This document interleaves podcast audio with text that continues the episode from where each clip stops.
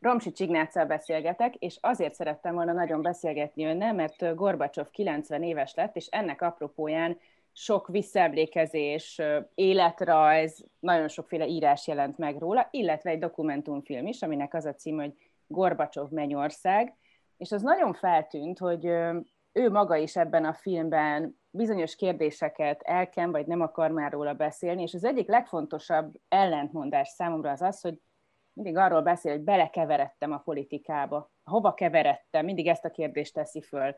Hogy föltettem a kérdést a környezetemnek, mibe keveredtem bele, miközben másik oldalról van egy ember, akit talán a nyugati politikai érdekek miatt is felépítettek egy hősnek. Tehát, hogy ő az, aki eldöntötte, hogy megváltoztatja a történelmet, és megváltoztatta a történelmet. Ez mondjuk egy amerikai narratíva.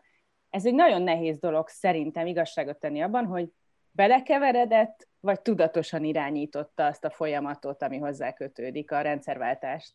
Hát ha szabad a filmről néhány mondatot mondani, amit tegnap este megnéztem, erősen kétséges számomra, hogy kellett ez a film, vagy nem kellett volna. Ha a felesége élne még, feltehetően azt tanácsolta volna neki, hogy ne csinálja meg ezt a filmet, mert olyan fizikai és szellemi állapotban van, amikor már, hát hogy mondjam, nem biztos, hogy autentikus tanulja annak a kornak, amiben ő is él. De visszatérve az eredeti kérdésére és az amerikai narratívára, nyilvánvaló, hogy Gorbacsov fontos szereplője volt mindannak, ami a 80-as évek második felében a világban és ezen belül Kelet-Európában történt. De nem az egyetlen szereplője, ez mindig egy sok tényezős játék, Hitlernek is fontos szerepe volt a 20. század közepén. Volt mellette Stalin, volt mellette Churchill, voltak mások. Gorbacsov esetében is így van. Na most az, hogy belekeveredett a politikába, hát ez egy, ez, ez nyilvánvalóan egy, egy, egy, olyan, egy öreg embernek olyan megállapítása, aki a számára kellemetlen dolgokról lehetőleg nem beszél, vagy eltávolítja, hát az egész élete a politikáról szólt. Ő, ő soha nem volt igazából a termelő életben, mert hát a pályáját miután a jogi egyetemet elvégezte Moszkvába, utána a helyi Stavropol körzeti komszomolnál dolgozott, tehát utána kezdődött mondjuk a mezőgazdasági kombinátban vezető volt, de végig egy politikai funkciókat töltött be, komszomol volt, pártitkár volt, és így tovább és hát a 70-es évektől pedig már a legfelsőbb szinten. Úgyhogy ez egy tudatos döntések nélkül alig ha következhetett volna be, vállalhatta volna azt, hogy ő ügyvédként vagy jogászként, ügyészként éli le az életét. De nem ezt választotta, lehet, hogy sodródott időnként. Tehát azt gondolom, hogy itt egy öreg embernek a meneküléséről van szó, elkerüléséről annak, és ez többször is előfordult a filmben, bizony dolgokról nem akar beszélni. Azt mondja, Zachary, de be van zárva. Kész. Igen, igen. utána bármitől, azt mondja, erről nem beszélt többet. És ha, ha most a mából, ugye eltelt 30 év, már mind 91 óta. Tehát, hogyha a mából próbáljuk megítélni az ő 85 és 91 közötti tevékenységét, akkor engem nagyon érdekelne, hogy történetileg melyik igazolt, hogy sodródott az eseményekkel, és már nem tudta megakadályozni a Szovjetunió széthullását, vagy az, hogy irányította az eseményeket, csak mondjuk például azt hozzá tudom tenni esetleg, hogy nem jól fogta a gyeplőt, tehát kicsit tovább szaladta a folyamat, mint ahogy ő gondolta a glásznosztjal és a peresztrojkával. Azt mondanám, hogy is-is.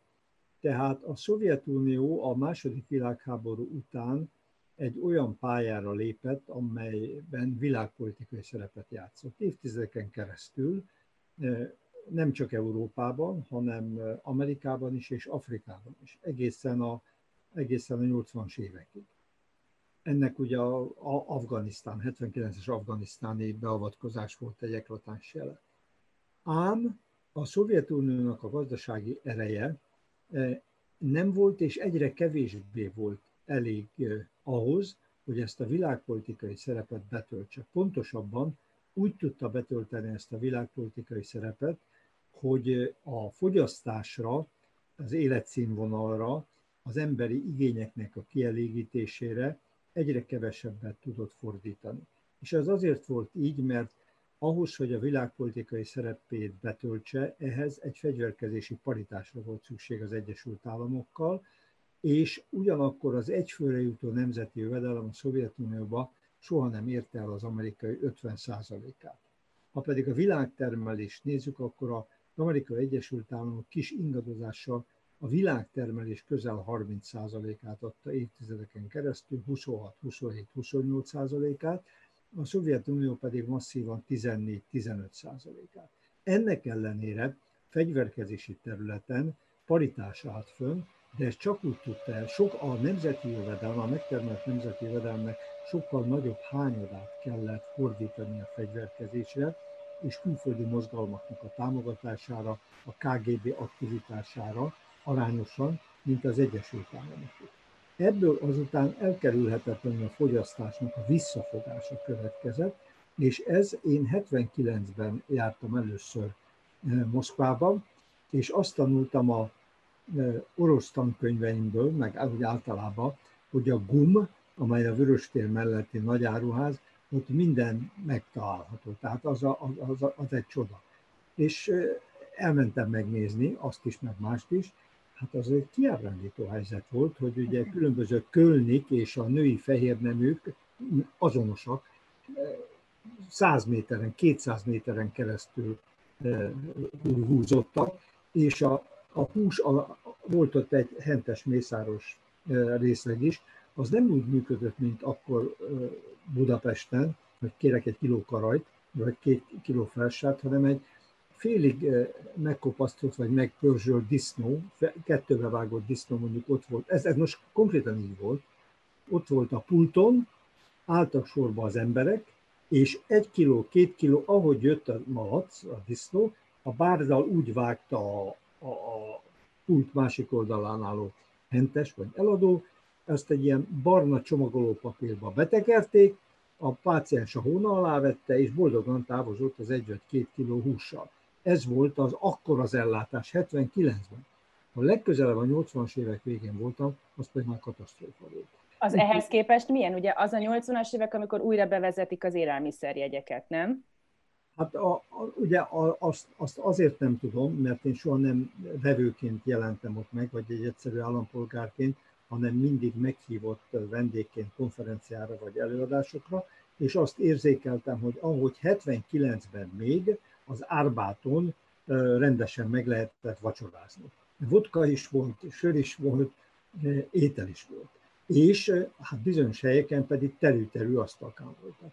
De amikor a 80-as évek, nem is közepe volt ez, azt hiszem inkább 88, amikor már alkoholtilalom volt, már semmit nem lehetett venni, ez látszott, akkor az, az egy még nyomorúságosabb helyzet volt. Tehát 79-ben még lehetett barkácskészüléket, meg különböző dolgokat venni Moszkvába, ami, ami nem volt megfelelt a célnak.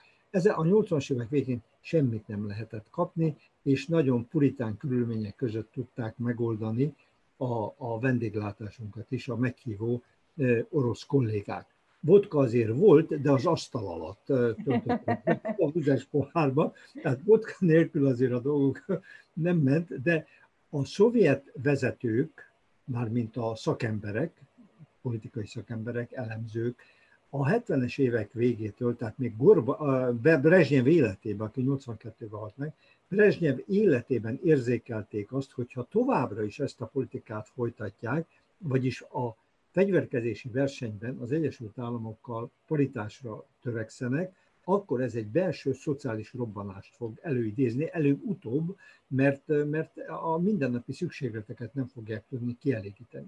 Csak hogy a helyzet az volt, hogy a Brezsnyev az élete utolsó éveiben döntésképtelen volt, a, a, a, magam nem emlékszik rá, én emlékszem rá, hogy hát mentál, mentálisan is mint hogyha a Gorbacsovot most kiállítanák, és valamit mondani kellene neki. Tehát, és ez látszott rajta. Akik következtek, az Andropov egy fölkészült ember volt, aki utána követte, KGB vezetője volt hosszú időn keresztül, két év alatt meghalt, beteg volt. És utána megválasztották a fiatal Csernyenkót, aki még nem sokkal múlt el 70 éves, tehát azt hiszem, hogy 74 éves volt. Két év alatt ő is meghalt. Tehát, és egy olyan államban, mint a Szovjetunió volt, ugye, amely hierarchikusan épül föl, aki a csúcson, egy ilyen diktatúrában, aki a csúcson van, mindig az hozza meg a végső döntéseket. És az alsó szintek nem mernek dönteni, félnek tulajdonképpen. És ez éveken át tartott, és hiába érzékelték a szakértők azt, hogy katasztrófa felé haladunk, nem történt érdemi változás. Most, amikor a Gorbacsov 54 évesen, azt hiszem 1985-ben hatalomra került, ő egy fiatal ember volt, fölfogta, hogy mi a, a ottani mércével mindenképpen, fölfogta, hogy mi a helyzet, és hát a választás a következő volt. Vagy tovább megyünk azon az úton, amin eddig is jártunk, és az egy belső robbanáshoz fog vezetni, és ő ezt gyerekkorában megtapasztalta, hogy mi az az éhínség. Tehát a családi vonalon ezt a 30-as évektől kezdődően a, ő is, meg a felesége is részben ukrán származású volt, ezt jól tudták, hogy ott mi történt, és a saját családjukat is megnyomorította az a rendszer, amelybe később azután ők is beálltak. Úgyhogy, úgyhogy vagy ezt választja, vagy pedig megpróbálja a kötelezettségeit mérsékelni a világban, a hadikiadásokat csökkenteni, és ezeket a belső fogyasztásra fordítani, és a gazdasági termelést föllendíteni. Először ez volt a célja. 85-86-ban arról szólt a politikája, és ezért találkozott Régennel, az amerikai elnökkel újra és újra, hogy a fegyverkezési verseny terén és mérsékletet próbáljon elérni. És ezt el is érte? Hát... Mondjuk le, le, nukleáris lefegyverzés, például 87. 87-ben, 87-ben kezdődött, és a, nagyon korlátozott volt, tehát az összes nukleáris arzenálnak a, a hogy mondjam, a két százalékára vonatkozott körülbelül. Tehát bizonyos indító, bizonyos helyekről ezt korlátozták meg, a kísérleteket is korlátozták, de inkább itt arról volt szó, hogy a, a, a Szovjetunió 70-es évek végén telepített Kelet-Európába az SS-20-asokat, ezeket a atom töltettel is felszerelhető, és lehet, hogy felszerelt rakétákat, amelyekkel egész Nyugat-Európát be lehetett lőni, Talamás csatornáig, és erre válaszul az Egyesült Államok kifejlesztette a Pershing rakétáit, amelyek nagy találati pontossággal Németországból indítva nemhogy a Krembe, 30 méteres hibahatáron belül meg tudták határozni, hogy hova. És a cirkáló rakétákat, amelyeket viszont az orosz radarok nem érzékeltek, mert a domborzati viszonyoknak megfelelően tudtak repülni, tehát, de hát az orosz eh, radar, radar figyelőrendszerre ugye egy német fiatalember jó példát mutatott, aki leszállt a vörös téren, úgyhogy a szovjet elhári a radarrendszereket kijátszva. Tehát Na, tehát itt ugye az, arról volt, hogy eszeszeket visszavonni, az Amerika is csökkentse ezeket, ne, ne szerelje föl ezeket, de volt még egy súlyosabb dolog, ezt 83 körül jelentette be régen, hogy elkezdték azt a SDI-nak, Strategic Defense Initiative-nak népszerű nevén csillagháború projektet, amelynek a lényege az volt, hogy a világűrbe telepítenek olyan lézertechnikákat, figyelőrendszereket és elhárító rendszereket, hogy a korábbi paritás szűnik meg. Mert korábban az volt a helyzet, hogyha a Gorbacsov vagy az oroszok megnyomnak egy gombot, és elindulnak a atomtöltető interkontinens rakéták az Egyesült Államok felé, akkor ezt az Egyesült Államok érzékeli, ő is kilövi a sajátját, ezek elkerülik egymást, és fél perc különbséggel, vagy egy perc különbséggel meg elpusztítják egymást, vagy nagy. Ez az új rendszer viszont azzal kecsegtette az Egyesült Államokat, hogyha a szovjetek indítanak, akkor még az ő légterükben, de mindenképpen mielőtt az Amerika légterét elérték volna ezek a világűrbe telepített védelmi fegyverek megsemmisítik.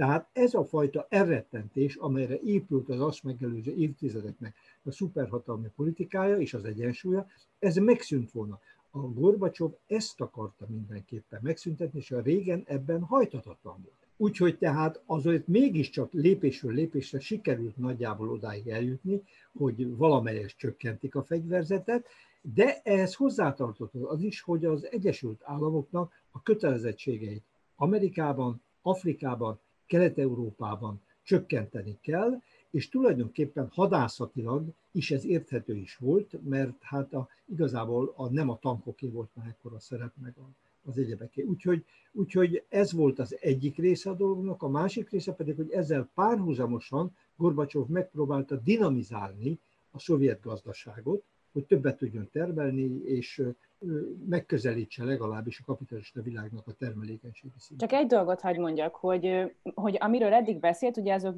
geopolitikai adottságok, vagy szóval, hogy nem Oroszország, vagy nem Szovjetunión belül eldőlő kérdések, és az engem nagyon érdekel, hogy oké, okay, ezekkel az adottságokkal tudott vagy nem tudott valamit kezdeni, tudta vagy nem tudta csökkenteni a hadászati kiadásokat, tudott vagy nem tudott Amerikával tárgyalni, régennel valamilyen egyességre jutni, de hogy azokat az intézkedéseket, amelyeket ő a Szovjetunión belül hozott, és amelyek nem voltak kötelező jellegűek, hogy azokban tehetséget mutat-e. És mondok egy bagatel példát, ugye az alkoholtilalom.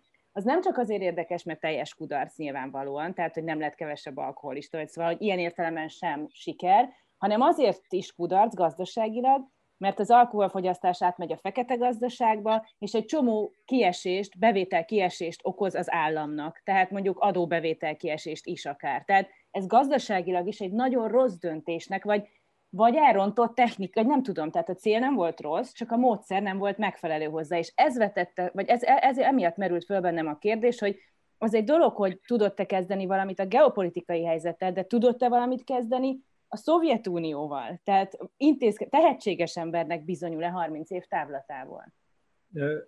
Azt hiszem, hogy erre sem lehet igennel vagy nemmel egyszerűen válaszolni. Először is hat évig volt hatalmon. Általában azok, akik a történelembe beírják a nevüket, hosszabb ideig vannak hatalmon, neki hat év adatot, hogy ezt a végső mérleget hogyan vonjuk meg, az nyilván majd a beszélgetés vége fele elütünk, de az ön által említett példa az igaz, az alkoholtilalom az egy tévedés volt. De ezen nagyon kevés múlott. Az oroszok szerintem nem isznak többet, mint a finnek. Mégis a finnek nagyon sikeresek, évtizedek óta. Tehát az, hogy valakik isznak, alkoholizálnak, és a finnek keményen alkoholizálnak. Szombattól hétfőig, vagy vasárnap estig. Ez nem befolyásolja abba őket, hogy nagyon megbízhatóan, nagyon jól dolgozzanak. Tehát a szovjet rend nem véletlen az, ha hosszú távon nézzük, hogy a cári időszakban is, a sztálin időszakban és minden időszakban a szovjet gazdaságnak a teljesítménye nem érte el a magántulajdonra, az egyéni kezdeményezésre épülő kapitalista gazdaságnak a szintjét. És a Gorbacsovnak kezdetben ez lett volna, hogy a munkafegyelem, az alkoholtilalom, stb. Ezt úgy hívta, hogy uszkorényje. Gyorsítjuk a gazdaságot. Nem vezetett eredményre. A, utána próbálkozott a perestroikával, amely, amely nagyjából a 68-as gazdasági reformnak megfelelő, vagy a 70-es évek magyar reformjának megfelelő változtatásokat hozott, a magánkezdeményezést engedélyezte, a vállalati önállóságot növelte, és így tovább.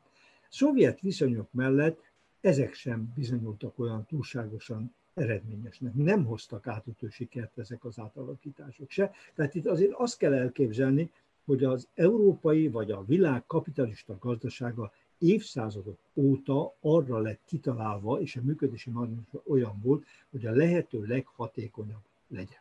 A legkisebb idő alatt a lehető legnagyobb értéket termelje.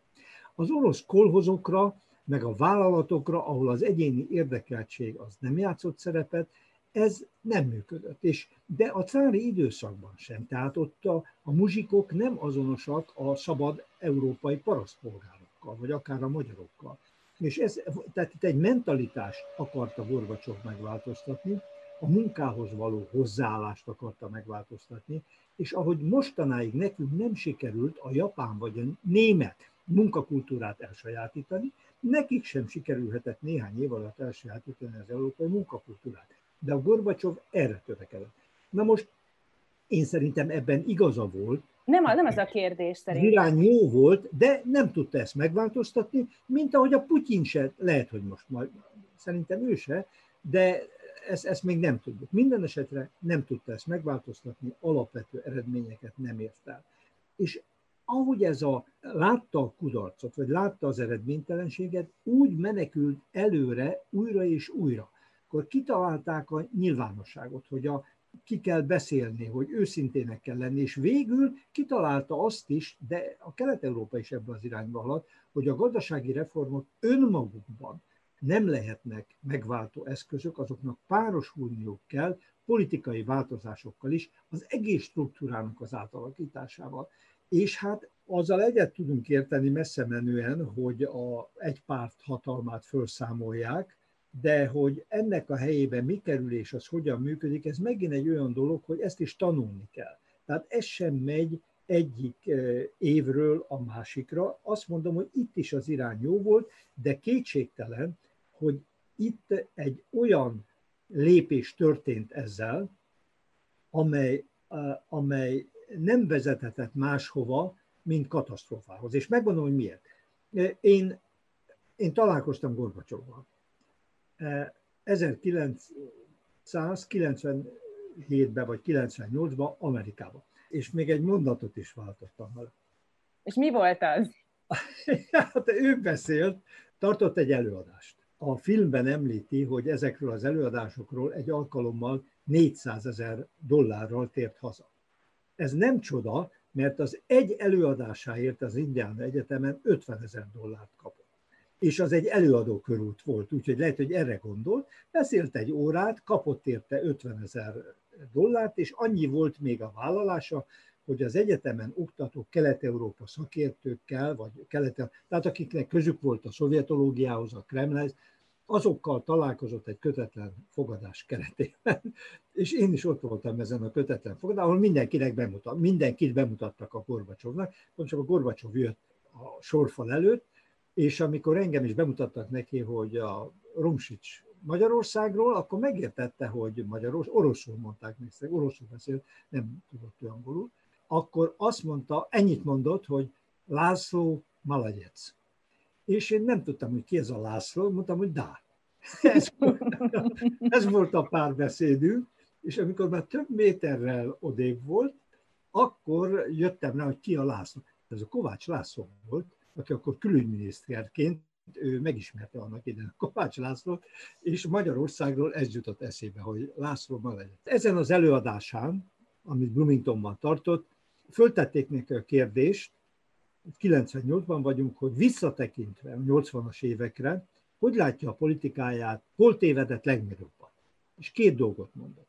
Az egyik azt mondta, hogy túlbecsülte a kelet-európai államokban a szocializmusnak a legiti- az elfogadottságát és a potenciáját a jövőre nézve. Ő azt gondolta, hogy ha a saját útján csinálhatják a szocializmust, akkor ott egy sokkal nagyobb tábora lesz, mint diktatórikus körülmények között.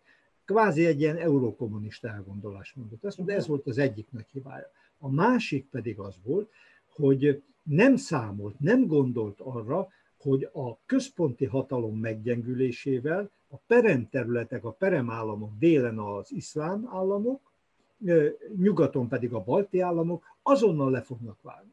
Ez azt mutatja, két dolgot is mutat, egyrészt, hogy a történeti tanulmányai felületesek voltak, mert hát gyerekkorától kezdődően mást hallott. Nem hallotta azt, hogy a birodalmak előbb-utóbb fölbomlanak, és a perifériák, vagy a római birodalmak, ahogy a központi hatalom meggyengült Rómában, egymás után váltak le a provinciák, a szélső provinciák. És ugyanezt történt, a szov... ez kezdett a Szovjetuniós történni, nem lehetett másként. Tehát ha egy birodalmat, ha az a birodalom nem önkéntes társulás, és a Szovjetunió nem volt önkéntes társulás, akkor ez nem történhetett másként, mert a balti államokban is, és a déli peremállamokban is, ott a helyi elitek, a helyi emberek, azok, hogy úgy mondjam, várták azt a pillanatot, hogy mikor kaphatják vissza a függetlenségüket. Megint tudnék mondani egy anekdotát, de nem biztos, hogy a műsor elbírja ezzel kapcsolatban, de mondjuk ez számomra világos volt 79-ben, amikor a tanács, Magyar Tanácsköztárságról tartottam előadásokat Moszkvában és Kievben,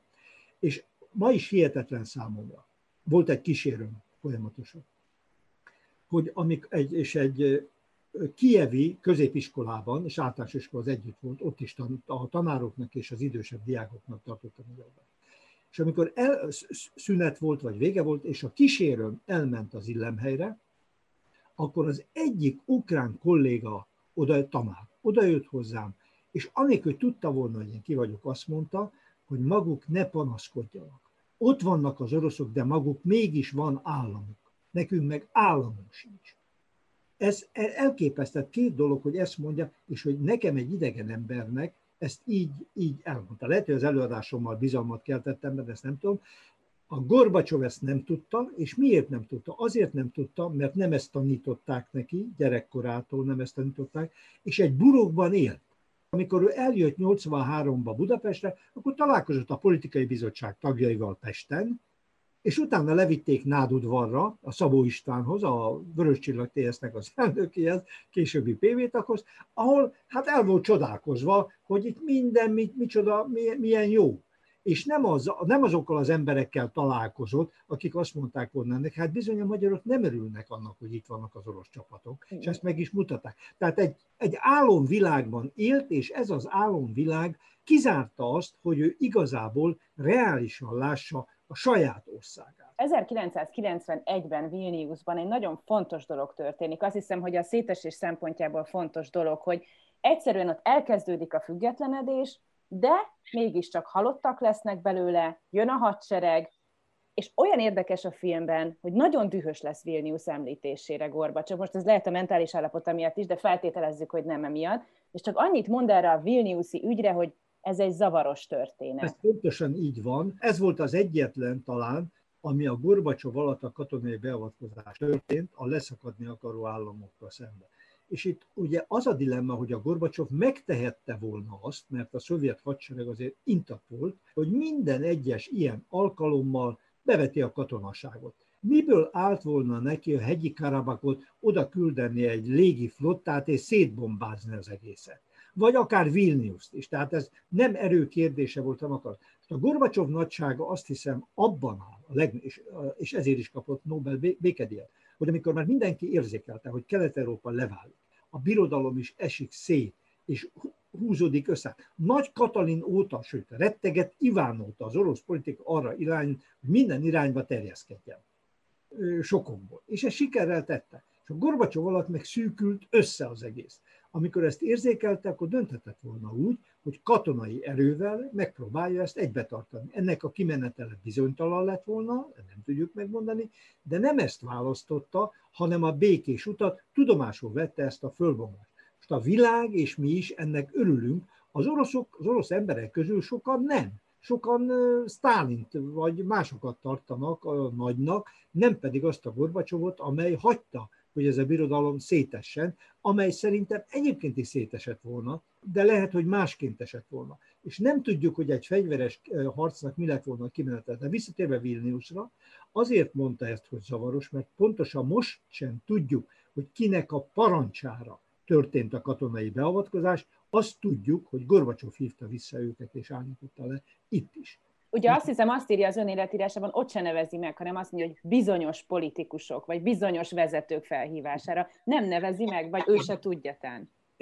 Nem, ezt nem tudom megmondani, hogy ő tudja vagy nem tudja, de valóban van itt egy ilyen bizonytalansági pont, hogy nem tiszta az, hogy egy alsóbb szintű parancsnok, úgy értem azért, hogy egy miniszter, vagy a hadsereg vezérkari főnöke, vagy a biztonsági erőknek a főnöke döntött úgy, hogy beavatkozunk, és a Gorbacsov erről utólag értesült, vagy Gorbacsov jóváhagyásával, szóbeli vagy írásos jóváhagyásával történt ez, kétlem, hogy írásos jóváhagyással. Ezért tehát ez tényleg egy zavaros ügy, és a Gorbacsov ezt valamiért nem akar ebben megnyilatkozni. Másban sem, ebben sem. Pedig érdekes lenne tudni, hogy egyáltalán támogatta-e ezt a fegyveres beavatkozást, vagy éppen, hogy nem is tudott róla, vagy mondjuk nem is támogatta, mert azért nem mindegy, ő abból a szempontból sem, bocsánat, ő állította le, de abból a szempontból sem mindegy, hogy ugye 91 januárjában járunk, és 91 augusztusában pedig már ellene követnek el pucsot, és ha én jól tudom, az ellene pucsot elkövető nyolcak között olyan ö, politikus is szerepel, aki ebben a Vilniuszi ö, hadviselésben is szerepet vállalt. Tehát, hogy ez akár lehet ennek a pucsnak is az előszele, hogy meggyengült a hatalma.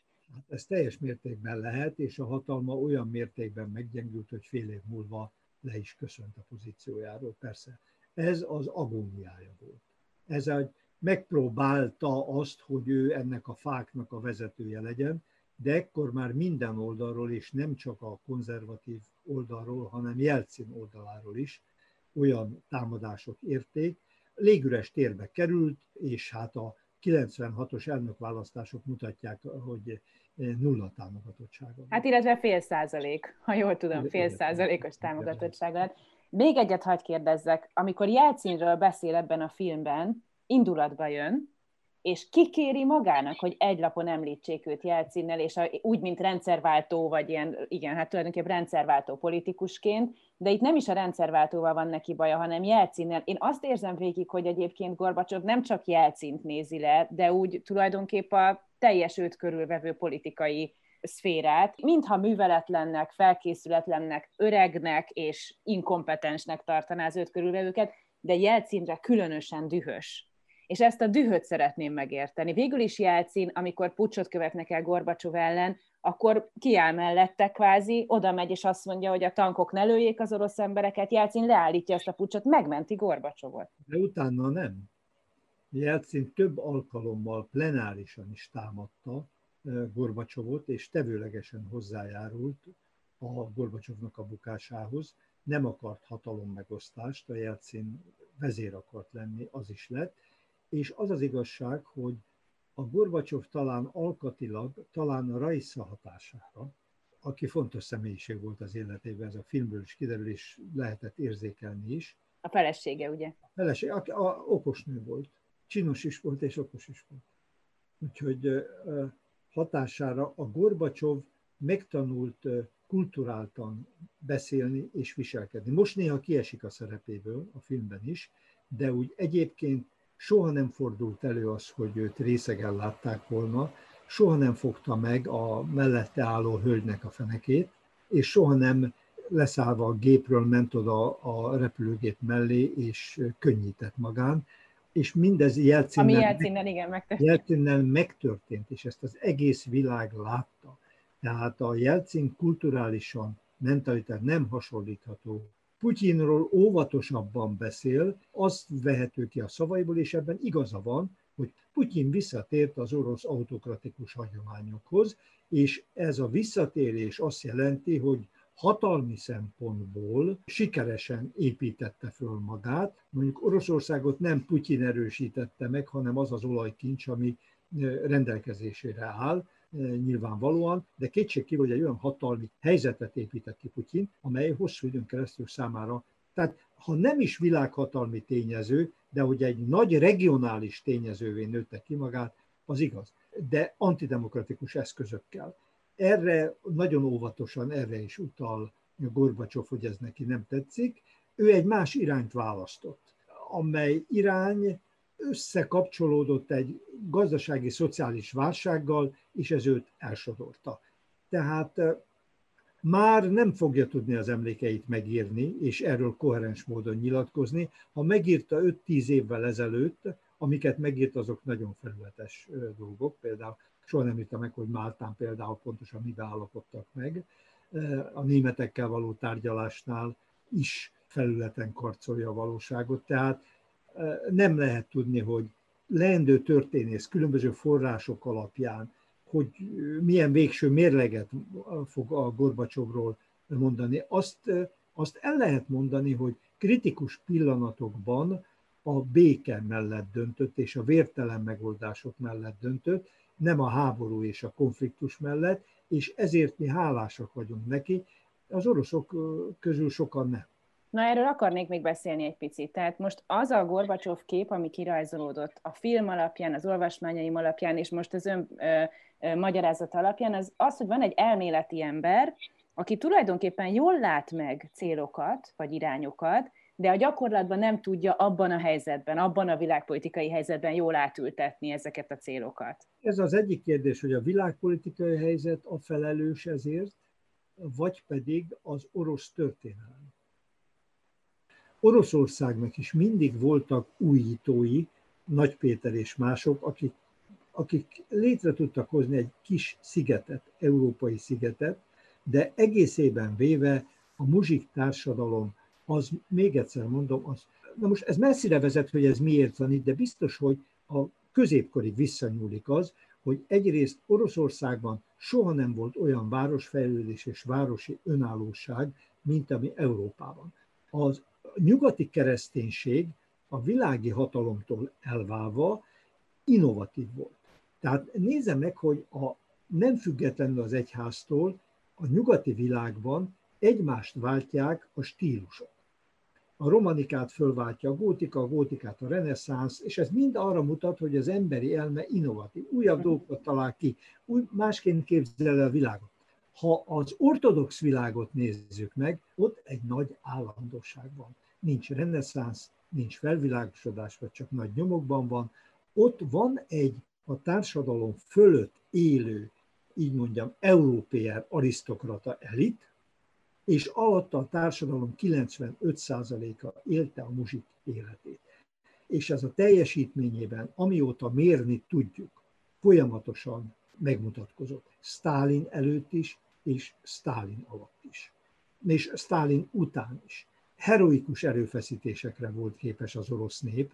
Túl sokan voltak, nagy volt az ország, hatalmas nyersanyag kincsei vannak, de azt a fajta dinamikus társadalmi mozgást és, és demokratikus rendszert, ami Európának a sajátja, azt soha nem tudták produkálni. Tehát én azt gondolom, hogy nem csak a világpolitika, hanem ez a terhes múlt is közrejátszik ebben. Nézze meg Kínát, tehát Kína is nem bír kilépni az ezer éves hagyományából. Az oroszoknál mindig voltak, akik próbálták nyugathoz közelíteni, de soha nem sikerült ez teljes mértékben nekik, és lehet, hogy nem is kell, vagy lehet, hogy nem is lehet. Ezek olyan filozófiai kérdések, amiket én nem tudok megválaszolni, csak visszatekintve látom azt, hogy minden kísérlet ellenére az orosz gazdasági struktúra, társadalom, mentalitás nélkülözi azt az innovatív erőt, amely Európában különböző okok miatt évszázadok óta kialakult és évszázadok óta működik. Ez is egy nagyon érdekes szempont, tehát, hogy ő egy olyan ember lett volna, aki képes lehetett volna erre az innovációra, csak éppen nem volt olyan környezet, ami vevő lett volna Akkor, erre a gondolatra. Ő is, és különösen a feleségének is tetszett az, amit Európában láttak. A Szabó Pista bácsi nádudvari TSN mondta, hogy a Gorbacsov hát egyszerűen le, le, lelkes, nem, bírt, nem volt határa a lelkesedésnek, amikor látta azt, hogy milyen technikával, milyen termés eredményeket érnek elő. A mezőgazdaságért felelős KB titkár volt a, abban a 80-as években, hogy látta azt, és próbálta ezt adaptálni.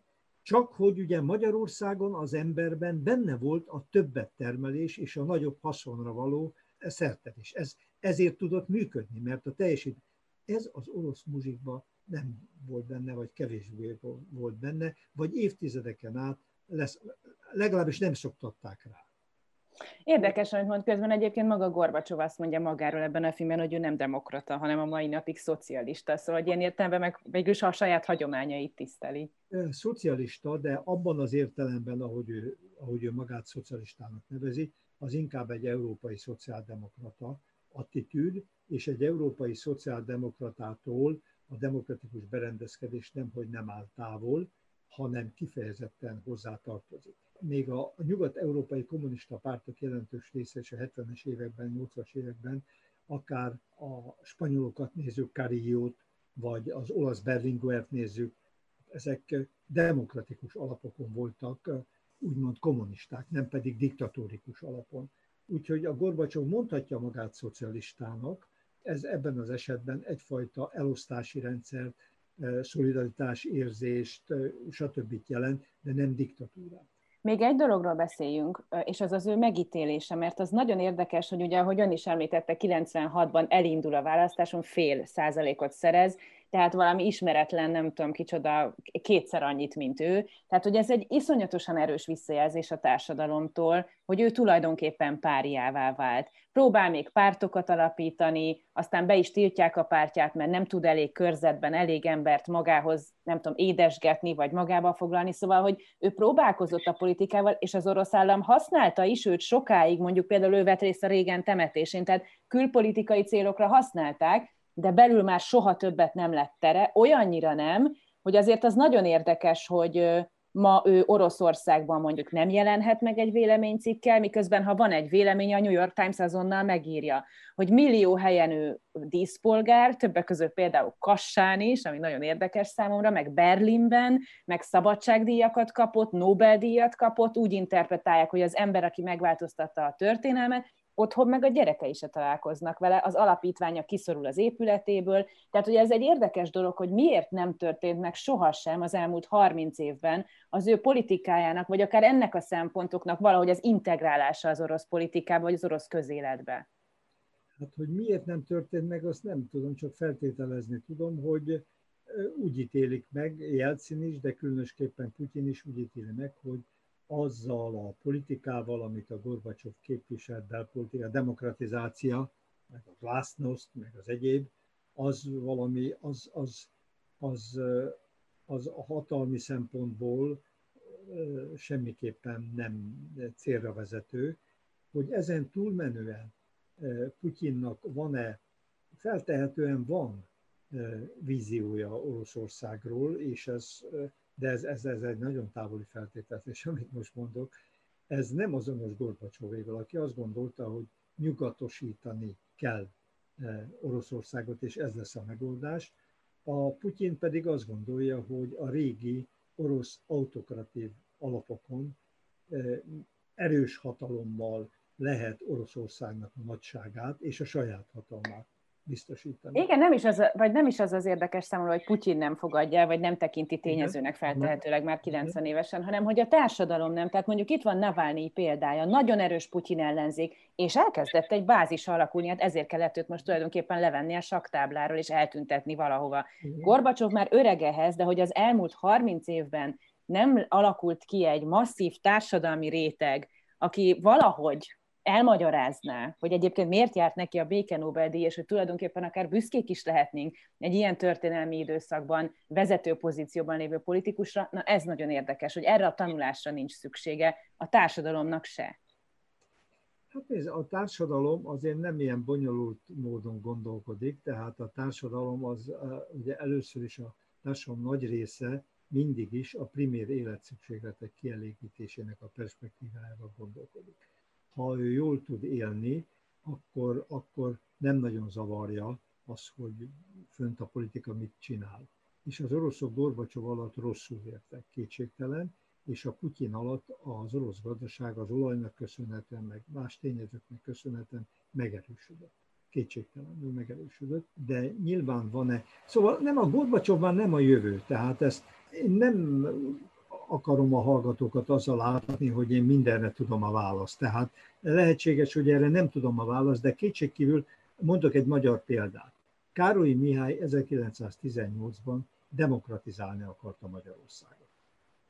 De összekapcsolódott a neve az ország fölbomlásával és Trianonnal. És ez mindent fölülbízt. A mai napig. Hiába tudjuk felsorolni, hogy itt is, ott is mennyire nyugatos demokratikus mintákat akart követni. Az ország fölbomlása Trianon, ez, ez olyan árnyékot vet rá, hogy a magyarok többsége ez alapján ítéli meg.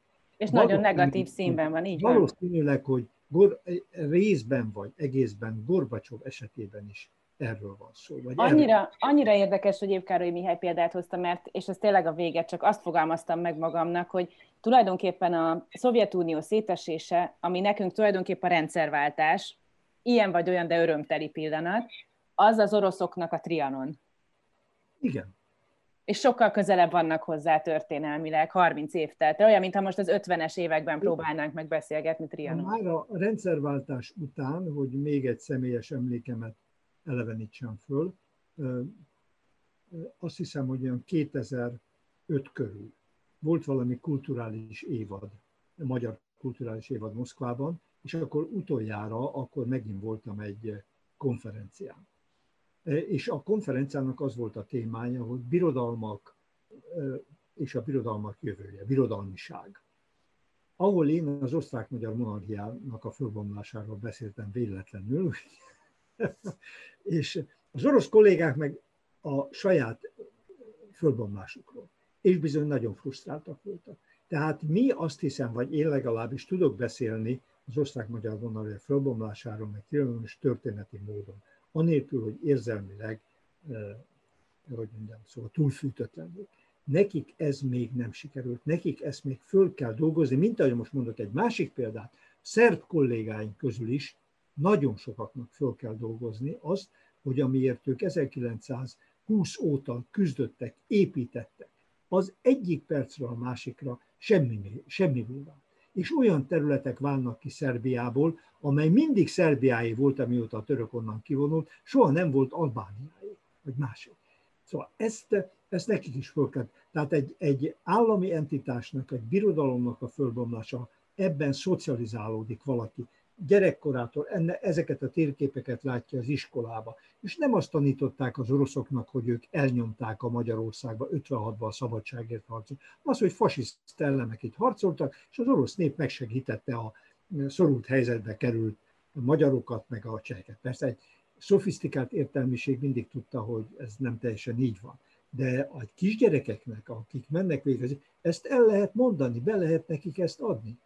Hát azért őszintén szóval, hogy ha még tovább folytatom ezt a párhuzamot, mi a mai napig nem szeretünk arról beszélni, hogy egyébként a dualizmus korában mi mennyire nyomtuk el a monarchia területén lévő etnikumokat, tehát a mai napig nem beszélünk arról, hogy milyen lehetett szlováknak lenni egyébként mondjuk ebben az időszakban, szóval, és eltelt most már száz év a felbomlás. Az a helyzet, hogy azért vagyunk néhányan, akik ezt el szoktuk mondani, de a szlovák kollégák szerint nem elég hangsúlyosan mondjuk el, a magyar kollégáink egy része szerint pedig hát hazaáruló módon, vagy defetista módon. Úgyhogy, de azt gondolom, hogy van, van, van, mégis csak van, a, van. Tehát mi a magyar történészek azt hiszem, hogy ebben előbbre járnak a többségük.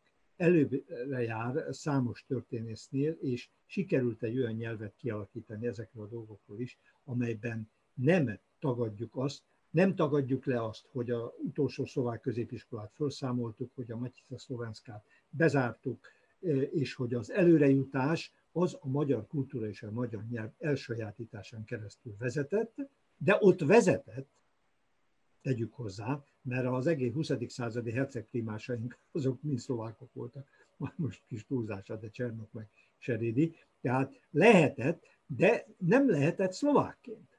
E, ez, ez az igazság, ezt, hogy mondjam, szóval, szóval a, nem akarom magunkat védeni a magyar történészét, de a többségünk én azt gondolom, hogy a egész világon elmondható módon képes beszélni a dualista időszakról is, arról, hogy az a 67-es, 68-as nemzetiség törvény mennyiben volt európai, és ennek ellenére mennyiben nem felelt meg az itt élő nemzetiségi vezetők többségének, mert többet akartak és, és aztán be se tartották tulajdonképpen számos esetben azt a törvényt se, nem volt eléggé empatikus, a, a kisebbségeivel. Na én ezt csak azért hoztam ide példaként, nem is a történészeket kritizálva, hanem inkább a, az minket, embereket, tehát magyar embereket kritizálva, hogy nem szeretünk mi ezekkel a dolgokkal igazán sokat foglalkozni. Hogy mondja, még mindig adott esetben azt mondják, hogy hazaáruló dolog erről beszélni például, és ja, eltelt száz év. Én rám mondjuk a magyar jobboldal, nem akarom őket nevesíteni, azt mondja, hogy hazaáruló vagyok, a Milán Holec pedig Pozsonyban azt mondja, hogy én egy magyar nacionalista vagyok. Ez az igazi. Ez az igazi. És hogyha azt akarom hallani, hogy magyar nacionalista vagyok, akkor elmegyek Pozsonyra és meghallgatom Mihály Olecet, vagy egy szlovák kollégát, Magyarországon pedig a fordítottja. Na ez, vár, ez vár a jó rossz történészekre is, de nagyon szépen köszönöm, Romsi Csignánc, hogy beszélgettünk.